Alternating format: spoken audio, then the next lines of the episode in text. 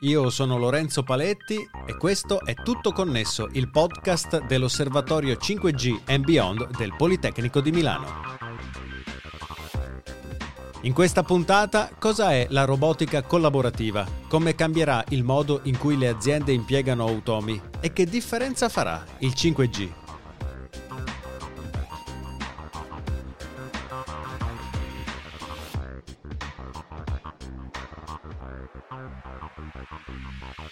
Parliamo di robotica collaborativa con Antonio Capone, docente di telecomunicazione al Politecnico di Milano. Ciao Antonio.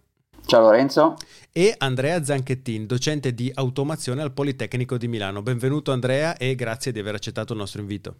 Grazie Lorenzo, ciao, ciao Antonio. Tra le caratteristiche del 5G di cui abbiamo parlato nelle puntate precedenti non c'è solo una maggiore velocità di connessione per i dispositivi sulla rete, ma anche una maggiore affidabilità nella connessione e una minore latenza, che è una misura del tempo che intercorre da quando un dispositivo manda una richiesta sulla rete a quando riceve una risposta. Andrea, se ho ben capito, queste caratteristiche aprono nuovi scenari nel mondo della robotica collaborativa, ma prima di parlarci di come cambierà questa con il 5G, ti chiedo se ci puoi raccontare cosa è la robotica collaborativa. Certo. Allora, eh, la robotica collaborativa è un nuovo paradigma, un paradigma che va oltre la separazione fisica tra uomo e robot, tra uomo e macchina. Quindi sono dei robot che sono pensati, studiati eh, ingegnerizzati e pronti per poter collaborare fianco a fianco anche gomito a gomito con l'operatore sulla linea di montaggio, su una generale in ambito manifatturiero per la maggior parte. Quindi non hanno problemi di sicurezza o comunque ce li hanno in, um, in misura molto ridotta e quindi possono lavorare molto vicino alle persone. Questo apre in realtà eh, molti problemi dal punto di vista um, dell'ingegneria, problemi che stiamo cercando di risolvere. Ecco Andrea, i, i robot che invece sono usati adesso non sono così, giusto? No, i robot che ci sono adesso, che continueranno a esserci, eh, per carità, sono uh, di una stazza molto più grossa tendenzialmente, quindi vanno anche molto più veloce. Quindi stiamo parlando di anche diversi metri al secondo, sono robot che pesano anche eh, da un centinaio di chili in su, quindi è impensabile che mentre robot, un robot di questo tipo si muova ci sia lì una persona vicino, questo è sicuramente impensabile. Con la, robot, la robotica collaborativa invece è, è tutto il, il, contrario, insomma, cioè sono pensati proprio per stare vicino alla, alla persona e lavorare insieme, proprio come dice il termine collaborare. Cosa, di, di cosa hanno bisogno per poter eh, stare vicino alle persone? Allora, hanno bisogno sicuramente di, di, uno strato hardware e software loro, quindi l'hardware va anche da, dalla, dalla meccanica, quindi sono robot più leggeri, sono robot che riescono in qualche modo a sentire il potenziale impatto con una persona e fermarsi e sicuramente sono robot che vanno un po' più piano rispetto ai robot tradizionali, diciamo che chiameremmo robot industriali. E oggi sono, sono, molto diffusi, dicevi, se ho ben capito, che sono una novità, in realtà non, non sono molto usati? Allora, ehm, sono una novità più o meno dal punto di vista del mercato. Mm-hmm. Eh, in realtà eh, nel nostro ambito, insomma, come ricercatori se ne parla da, da più di vent'anni, comunque c'è sempre stata la volontà eh, di avvicinare l'uomo alla macchina. Ora, un mercato che è relativamente giovane, eh, relativamente ovviamente alla robotica industriale alla quale siamo abituati, stiamo parlando di non più di una decina d'anni. Stiamo parlando di un mercato sicuramente di nicchia, cioè qualche percentuale di installazione di tipo collaborativo, ma stiamo parlando di un mercato in rapida espansione, sicuramente a doppia cifra e si pensa che ehm, da qui alla fine del decennio, probabilmente anche prima, un'installazione di robotica su tre sarà di tipo collaborativo. Quindi stiamo parlando ad oggi di numeri relativamente bassi, ma sicuramente dobbiamo avere in mente quello che poi è lo sviluppo di questa tecnologia. Mm-hmm. E oggi in che ambiti viene usata maggiormente?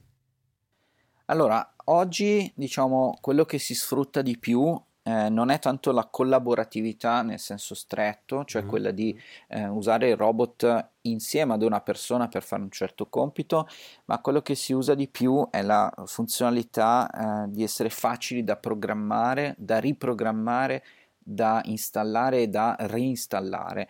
Quindi sono oggetti, tra virgolette, molto flessibili questo, da questo punto di vista e quello che succede è che possono essere presi, spostati in poco tempo. Quindi quello che si usa oggi è soprattutto questa caratteristica, quella che in inglese si chiama ease of use, cioè facilità di utilizzo e di riutilizzo.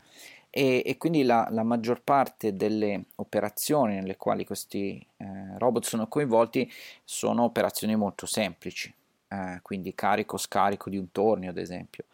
D'altra parte stanno nascendo applicazioni molto più complesse in cui il ruolo eh, del, della persona, dell'operatore è sempre maggiore di fianco a questi, a questi robot. Questa programmabilità dunque ti, ti dà la possibilità di, di, di, usarli in contesti diversi in cui non hai da ripetere milioni di volte la stessa cosa ma magari devi spesso cambiare quello che il robot fa. Assolutamente, allora se, se prendiamo la, la definizione del, dell'ente standardizzatore che la ISO, insomma, ehm, un robot è un, è un dispositivo programmabile e riprogrammabile. Ora, se però pensiamo a come viene utilizzato un robot industriale, abbiamo in mente sicuramente la, la catena di montaggio della, dell'automotive, della Fiat, insomma, dove c'è un robot che dal primo giorno, eh, quando viene installato, fino all'ultimo giorno fa la saldatura di un particolare componente della scocca del veicolo. Ecco, la robotica collaborativa è diametralmente opposta a questo punto di vista. È un robot che pesa 20 kg, io lo posso sollevare, lo, sono quattro viti per ancorarlo a terra, lo sollevo, lo sposto da un'altra parte, lo riprogrammo in pochi minuti e lo rendo attivo a fare un'altra funzionalità. È veramente un coltellino svizzero, possiamo paragonarlo a un oggetto che conosciamo. Mentre le funzioni di collaboratività sono consentite grazie al fatto che, se capisco bene, il robot ha percezione del fatto di essere in uno spazio con, con, con, con altri oggetti che si muovono, con degli umani? Allora, sì e no, nel senso che è un robot che ha percezione solo nel momento in cui viene a contatto mm-hmm. con, con, qualcosa e ovviamente eh, quello che succede si ferma. Però, diciamo, by design è un robot che è leggero, quindi è eh, programmato e realizzato per non poter fare eh, del male, quindi dei danni eh, in un eventuale impatto. Quindi sono robot leggeri e relativamente lenti, stiamo parlando di robot che non vanno oltre il metro, metro e mezzo al secondo, eh, rispetto a un robot di natura industriale magari che arriva anche 6, 7, 8. Adesso che hai lavorato anche appunto nel, nell'aggiungere a questi, a questi robot invece una capacità di visione di contesto, aggiungendoci della sensoristica anche eh, legata alle immagini eh, del, dell'ambiente circostante, corretto?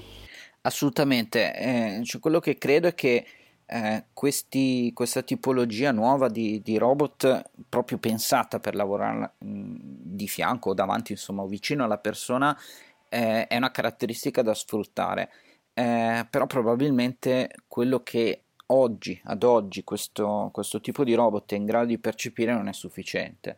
Eh, quello che percepisce di fatto il robot è solo un potenziale impatto col gomito della persona, dell'operatore quindi non ha conoscenza o capacità di interpretare il contesto che lo circonda. Quindi che cosa sta facendo la persona, dov'è la persona, se in quel momento la persona ha bisogno eh, che il robot in qualche modo dia una mano o prepari dei pezzi. Eh, quindi questo eh, diciamo, è quello che stiamo cercando di fare a Politecnico, è cercare di dare una sorta di intelligenza a questi robot che per ora sono solo capaci di fermarsi in sicurezza eh, quando c'è un minimo di contatto. E l'arrivo della rete 5G che vantaggi potrà portare in questo settore?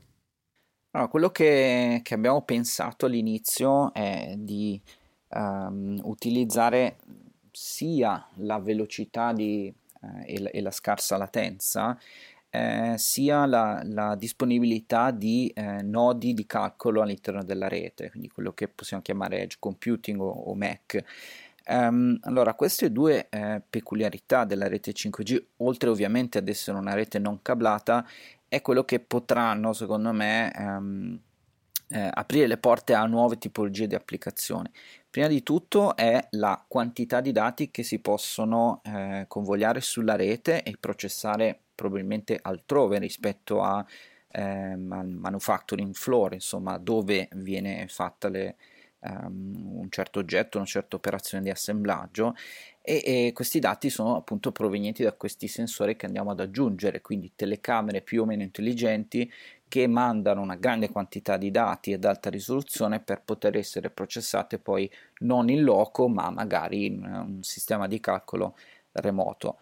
Eh, sicuramente la latenza e la possibilità di avere un bitrate elevato sono eh, due potenzialità eh, enormi da questo punto di vista, ma sicuramente anche la, l'assenza di cavi. Pensiamo ad esempio che questi robot, mh, mm, prima ho detto, possono essere spostati da un punto all'altro, ma ora la tendenza è che si possano spostare anche da soli da un punto all'altro, cioè basta metterci eh, 3-4 ruote, quindi avere un, quello che si chiama manipolatore mobile, cioè sostanzialmente il combo tra una GV e un robot manipolatore, a questo punto il robot può spostarsi da un punto all'altro eh, della fabbrica in totale autonomia e chiaramente non può farlo portandosi dietro i cavi. Quindi ho la libertà del cavo e in più eh, la cosa che mi viene da chiedermi è questo. Cioè il 5G con la sua minore latenza, la sua connessione più rapida mi permette ad esempio di fare elaborazioni non sul robot che così può essere ancora più leggero anche per spostarsi da un punto all'altro de- dello stabilimento? Assolutamente sì, eh, l- diciamo la, la, tecnologia poi a microprocessore che sta sul robot non è pensata per fare eh, così tanti conti eh, processando così tanti dati. La tecnologia eh, diciamo di calcolo eh, pensata che c'è a bordo macchina, in questo caso del robot, è pensata per fare pochi conti in maniera molto veloce. Eh, pensiamo agli anelli di controllo, dalla regolazione dei, dei motori, dei movimenti, sono veramente pochi conti ma fatti veramente in maniera veloce, stiamo parlando di eh, tempi, tempi, di calcolo eh, nell'ordine del gigahertz se non più elevati. Dopodiché, eh, chiaramente, se prendiamo il frame rate di una telecamera, stiamo parlando di ordini di grandezza diversi. Quindi andare a progettare all'interno del robot del, probabilmente dell'hardware che è in grado di gestire entrambe le risorse, eh, sia la telecamera sia i dati provenienti da, da, dai sensori interni del robot, probabilmente non è una strategia vincente. Quindi è meglio delocalizzare, ad esempio, i conti eh, che si fanno su, per processare un'immagine eh, in un posto che non è il controllore del robot. In qualche modo esporre anche questa programmabilità all'esterno in, appunto, in contesti di sviluppo del codice che sono più allargati come quello che può essere quello della, della rete, dell'edge computing, potenzialmente allargano anche la platea di chi può sviluppare applicazioni che eh, servano per questo tipo di, di ambienti robotici collaborativi. Assolutamente sì, cioè, pensiamo ad esempio al, al machine learning, cioè ehm, a tutte quelle tecniche, chiamiamole pure di intelligenza artificiale, che processano una grande quantità di dati e in qualche modo fanno sì che il robot apprenda delle cose nuove o eh, riesca a processare meglio a fare meglio delle cose che già sapeva fare. Eh, ma banalmente prendiamo l'esempio di ehm, afferrare un oggetto da un, un un cesto nel quale ci sono tanti oggetti magari dello stesso tipo ma eh, in maniera sparsa. Una cosa che una persona fa in maniera tutto sommato iperveloce. Ecco, per fare questo con un robot sicuramente servono molti conti, servono molti dati da processare e questo può in qualche modo fare imparare il robot, magari con l'esperienza, magari utilizzando risorse di calcolo appunto che non sono, eh, che sono remote. E perché ho bisogno proprio del 5G? Lo chiedo a tutti e due questo. E non posso f- ottenere lo stesso risultato, ad esempio, con il WiFi distribuito all'interno mia, del mio stabilimento. Oh, ci provo io, ma sicuramente Antonio è più, eh, più esperto di me. Allora, sicuramente allora, il, il WiFi non ha la, diciamo, il quasi determinismo della rete 5G, quindi da questo punto di vista la latenza è molto variabile e eh, per quanto questa applicazione, quella che vi ho descritto poco fa, non sia così tanto time critical come ad esempio potrebbe essere la sicurezza, comunque richiede, come tutte le applicazioni di natura industriale, una latenza che sia abbastanza deterministica.